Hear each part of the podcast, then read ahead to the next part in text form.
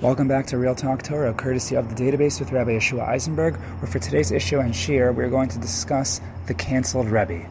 Now, what exactly do I mean by that? So, by way of introduction, I'll just point out that this shiur topic was one that I did not initially plan on discussing, to be honest, and that is because of the potentially political and controversial nature of the topic. Now, political doesn't necessarily mean bad. Um, there are certain things that do require Torah perspective, which is what Bezras Hashem we're going to present based on the sources.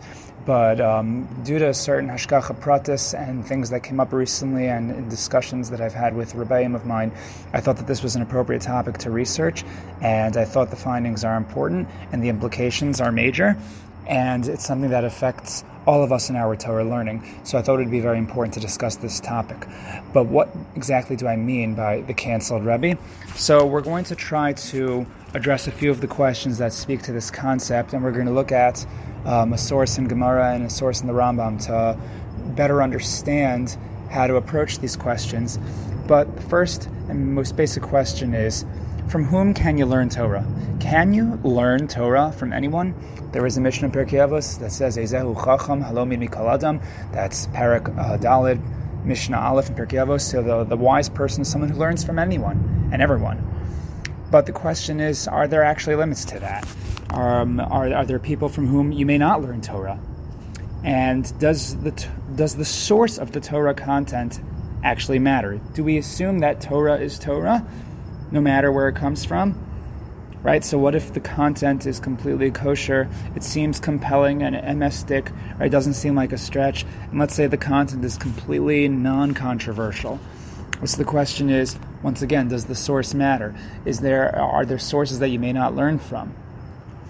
And by extension of this issue, I'll ask a slightly more cynical question, though it's really important to ask as well. Does the Torah have a perspective on what's known today as cancel culture? Right, so um, my, my goal really is not to focus so much on the political um, um, tension that exists within this concept, but as I just mentioned it, it's important for me to point out something that I've pointed out in the past um, on the podcast, and that is that there are certain political leanings that you may have, and we can argue which ones are consistent with Torah and which ones are not. But it's when it comes to these issues that we have to actually put our politics aside and try to get into the Torah, try to figure out what the Torah hashkafa is, because we might be surprised um, what the Torah's perspective is on certain things. Some things may surprise us, some things may not surprise us. But because of our political biases, we may not always realize what is appropriate according to the Torah. So in the past, we've discussed the concept of free speech, right? Um, and which is uh, an American concept. But in Torah, there's certainly things that you may and may not say there, you know, there are certain things that you can't say. And, you know, you could you could offend someone according to the American way, but according to the Torah way, you actually may not. You know, onas dvarim is a big deal. Lashon hara is a big deal. There's certain things that you can express. There are certain things that you can't express. Certain opinions, right? Rambam Hilchos Deos talks about um, about how you have to do tshuva for having and I, he talks about this in at least in Hilchos Shuva. He might talk about it in Deos also, but he probably does. Um, and we'll get more to the Rambam soon. But there are certain hashkafos that you're actually not allowed to have. It's like assur to have certain opinions. So the way we think of of free speech and free thought, well, there might be some things that are actually not. And so you have to actually try to get into the mind of the Torah um, to get to, to be mechave into the das Hashem, to the das Elyon, as much as possible to know what the Torah wants of us.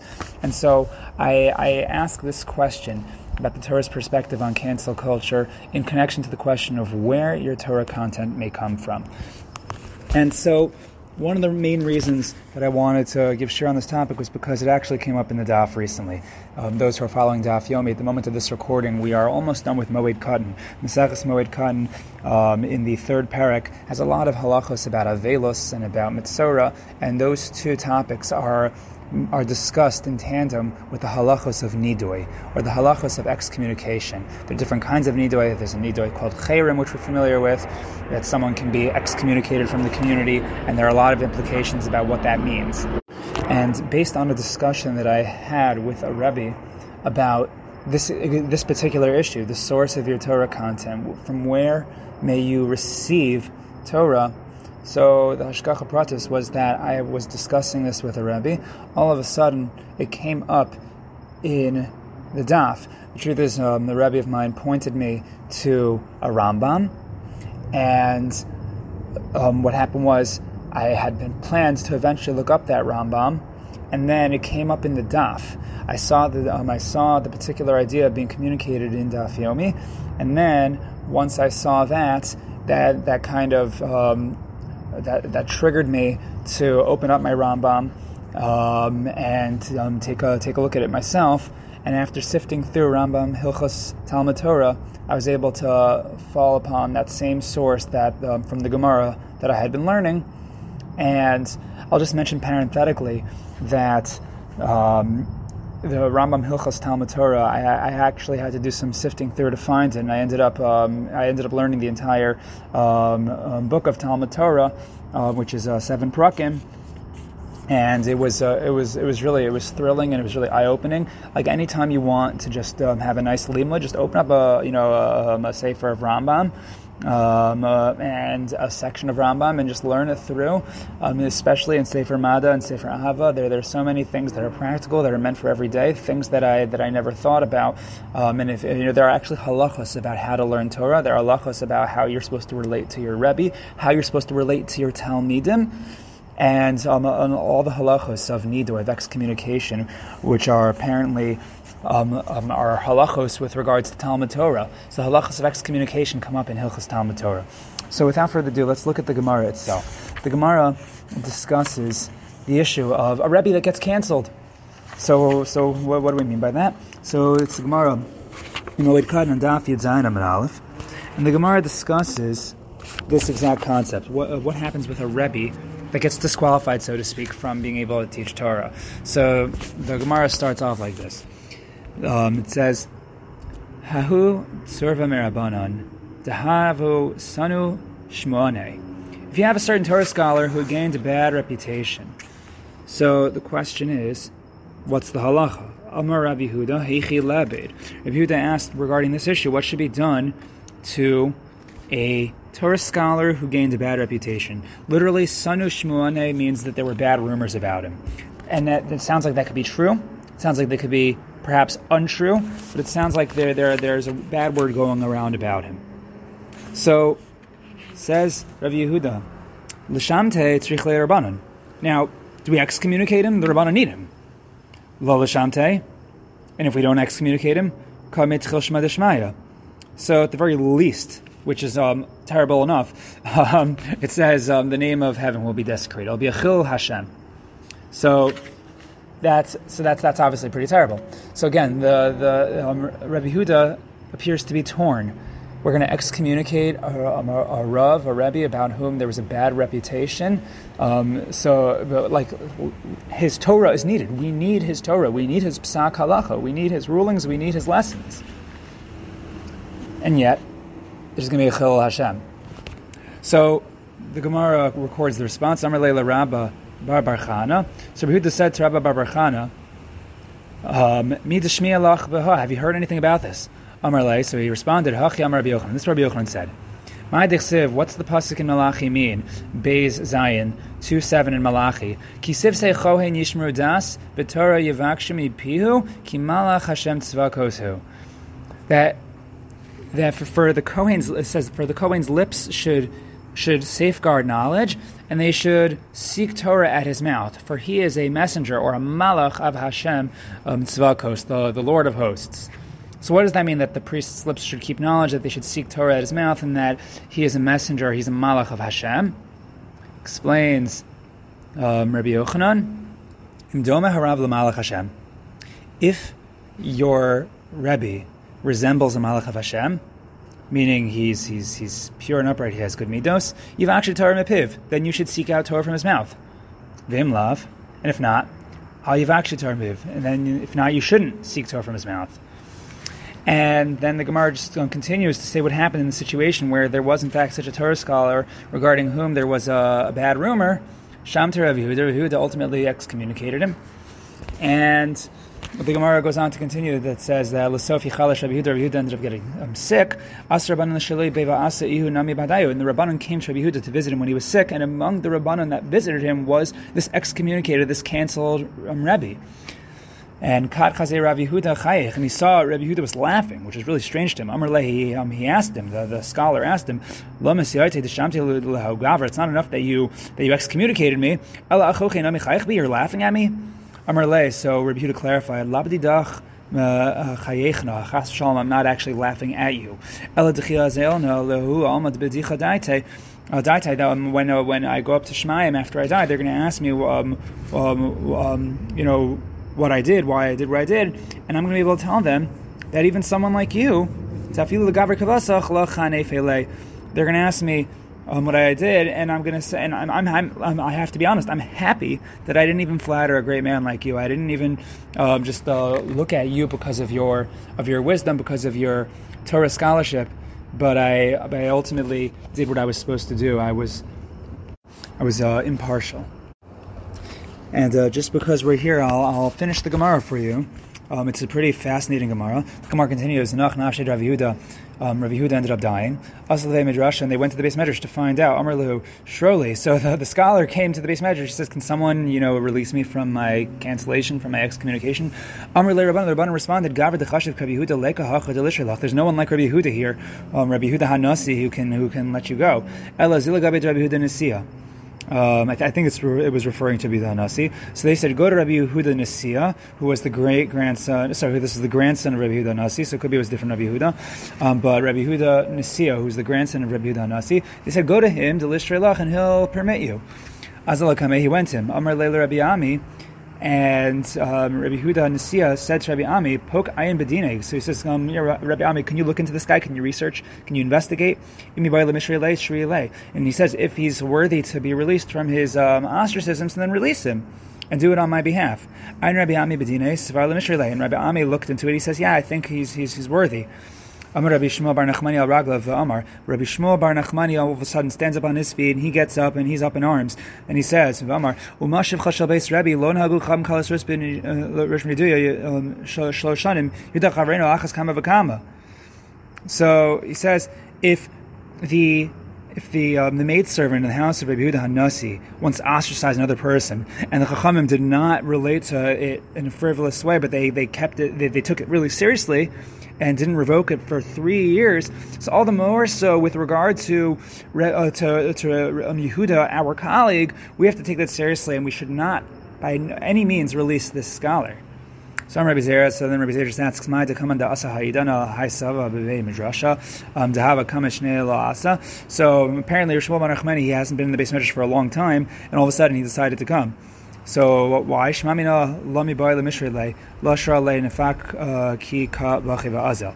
So learn from this that's not necessary to release him um, from from ostracism because apparently it's not a coincidence. The fact that Shmuel Bar Nachmani, who's not normally there, he came in and he and he, he had a had a lot to say. So they took it as a sign that he did not um, deserve to be released. So they didn't release him, and then in he he left. So the scholar he he left crying.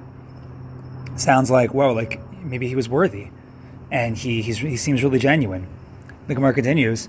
But then a wasp came, stung him in his in his male organ, and he died. The scholar.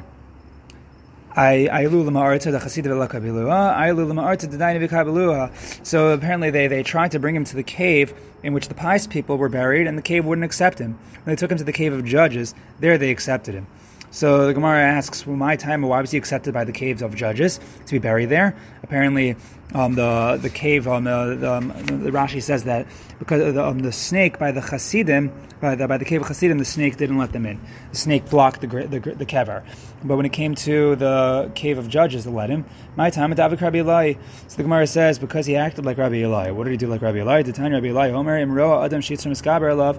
If a person sees that his yetzer hara is getting the best of him, Yelech Lamakam Sha'in. So go to a place where they won't recognize recognize him. He should dress in black. He should cover himself in black. No one will know who he is. He'll do whatever his heart desires. And he should not publicly uh, be mechal shem shemayim.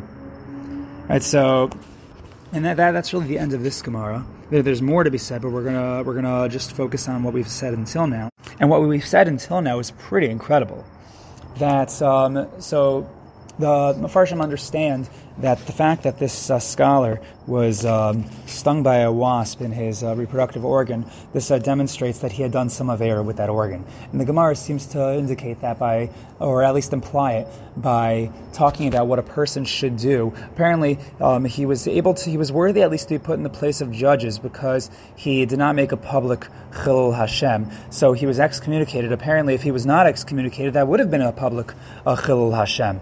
Where, right, this is what this seemed to happen. They, they, they seem to feel all the reasons to release this guy because he was worthy, but because of some bad thing that he had done, which had apparently caused rumors about him, that was the reason why they excommunicated him, and it was not okay to learn Torah from him. Even though his Torah was so important, they needed his Torah. And this makes it to the Rambam. This, uh, this Gemara um, not directly, but basically directly. If you look at the Rambam, Hilchas Talmud Torah, Perik Revi'i, the fourth Perik, Perik Dalad, um, Halacha Aleph. And here's what the Rambam says. You cannot learn Torah except from someone who is proper in his actions, proper in his deeds. Um, olatam, or someone who is straightforward. If, if at any point, you know, he goes in a path that's not good,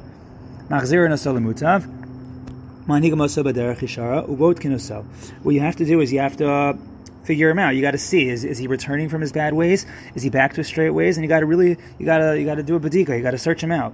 So once he does do tshuva, if it's confirmed that he's done tshuva, right? If you've confirmed it, then okay, you can learn Torah from him. Kol Hagun. And then the Gemara continues to talk about how you don't want to, um, you, you, you don't want to teach Torah to a, a student who's not good. Okay, I'm going to skip a little bit to get to the main part. All right, so here we go. V'chein harav she'enu holich b'derech tova, and similarly, a rebbe that's not going on the derech of tova, on a good path, pisha chacham gadol, even though he's a great chacham who, v'chol ha'am tzrichano, and the people need him. They need his psak halacha, they need his Torah, they need his Torah scholarship. In Islam, to be men, you can't learn from him. Ad shiva l'mutav, until he returns to good. Shneimar, as the pasuk says, kisif se yishmeru das, um, because the lips of the kohen they safeguard da'as v'tori v'akshim and Torah you can seek from his mouth Hashem tzvakos who um, because he is a malach of Hashem tzvakos.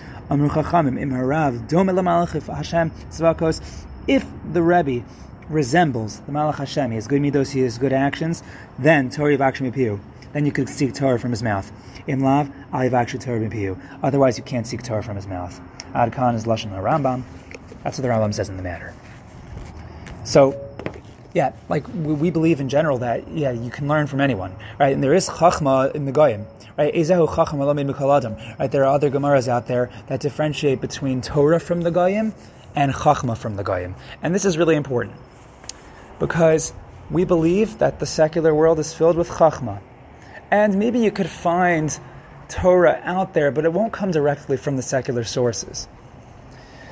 Right, and this is this is a this is a point of contention among uh, contemporary biblical scholarship, and something that we've talked about in the past here as well, because there are many who are not quote unquote satisfied with the Torah content that comes from just the sources in the Mikros Gedolos and the Midrashim and the Gemara, all the, all the Rishonim, even the Pashtanim like your Ibn Ezra's, your Bechor Shores, and your Rashbams, who are, um, you could say either famous or maybe notorious, though they're all, you know, they're, they're all wonderful, but um, they, they, they are known at least for giving Pashup Shot unabashedly, and um, and if, if that means going away from the Midrash Chazal, they will do it um, to just explain what they believe to be Pashup Shot. And this can be true. And we believe in something that we speak about frequently in Parsha Pardes that there are not there are Shivim Panim Torah and there are at least four different angles to darshaning Torah, meaning that there could be a Pashup Shot that's alternative to Drash, and that's totally okay. And even so, all of these um, Chachamim and these Pashtanim, they had great uh, respect and reverence for the Masorah whenever the Masorah suggested something, whether al pi or al pi drash. They respected Das Torah. and there, there, there's no fooling about that. But what we see from this Gemara is that there really isn't such a thing as rabbinic infallibility. That even a Rav who's very important, whose Torah is important, right? We're talking about like the most important posek, and if Chas v'shalom he does something that is that is bad, he, I mean, he, he, there, are bad rumors about his midos, so that's something that we have to call into question.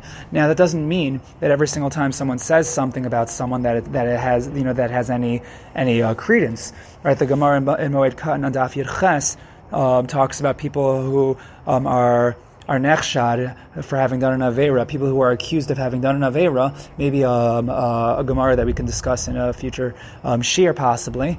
But the Gemara there says that if the person has haters, right, so then we then we don't pay attention to it. But it could be that otherwise allegations might be legitimate. But what's what, what's my point? My point is that if there's a person, if there's a Torah scholar, even uh, someone who's well respected, and even uh, and even someone who you need, we disqualify that. We say you can't learn Torah from that Rebbe. That can't be your Rebbe. Now, if this is true, so obviously we take that seriously. And the question of whether or not a Rebbe could be canceled for the Torah content that he produces, the answer is apparently yes, that, that, that totally can happen. And that can happen with halachic uh, backing.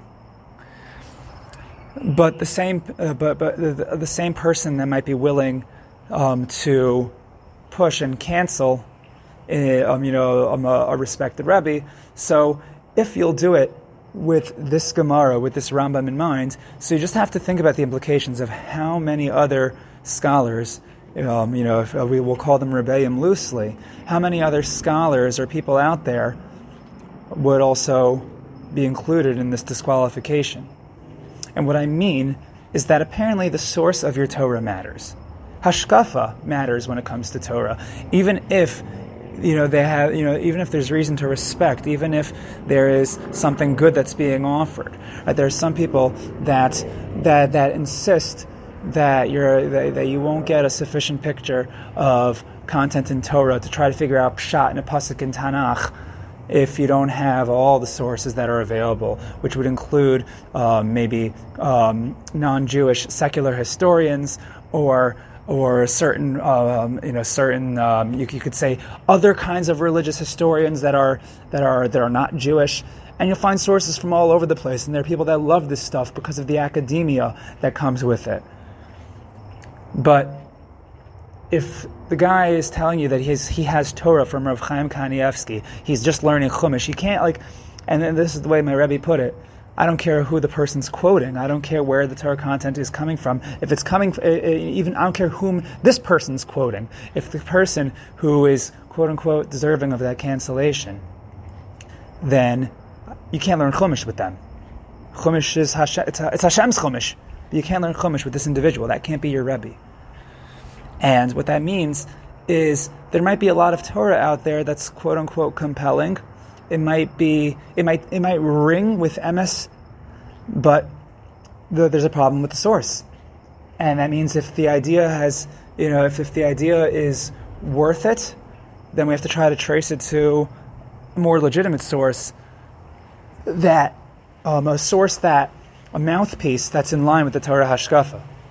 Because if the person, because if the person is not a, is, is, is, is not a Jew, so you have to ask yourself, how much Torah are we allowed to learn from someone that, that doesn't have the Torah Hashkafa? Right, can you learn Torah without the Torah Hashkafa?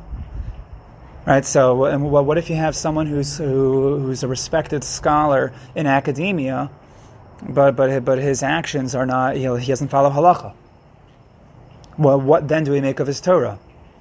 And the Pashup Shad of what we're learning here is that anyone who is beneath the line of, of, of pristine religious observance at least you know someone who is um, doing tshuva every time he does the wrong thing. So unless we're talking about that person, then then um, then the, everyone else is disqualified, and that, that that that's a frightening thing. It means that you have to have a rebbe. Your the source of your Torah has to be someone who resembles the Malach Hashem. Now that doesn't. I don't know if that means that the person has to be perfect and squeaky clean, but well, what it does mean is that the reputation matters. It means that the hashkafa matters. It means that this has to be someone who is manifestly on the derech Hashem. And uh, that, that means it's got to be good midos. You, know, you have to have good midos to, to, to be a mouthpiece for Torah, that the source ultimately matters and that apparently you know there's there's no one that has diplomatic immunity when it comes to this sort of thing. Um, but what, it does come down to is that we have to take our Torah sources seriously and make sure that in fact they are Torah sources. But anyway, and that takes us through this uh, very sticky um, but very important issue of the sources of our Torah. And with that, I bid you farewell. Keep it real, keep talking, and most importantly, keep the Torah and the Derech HaTorah. Thank you for joining us here at the database.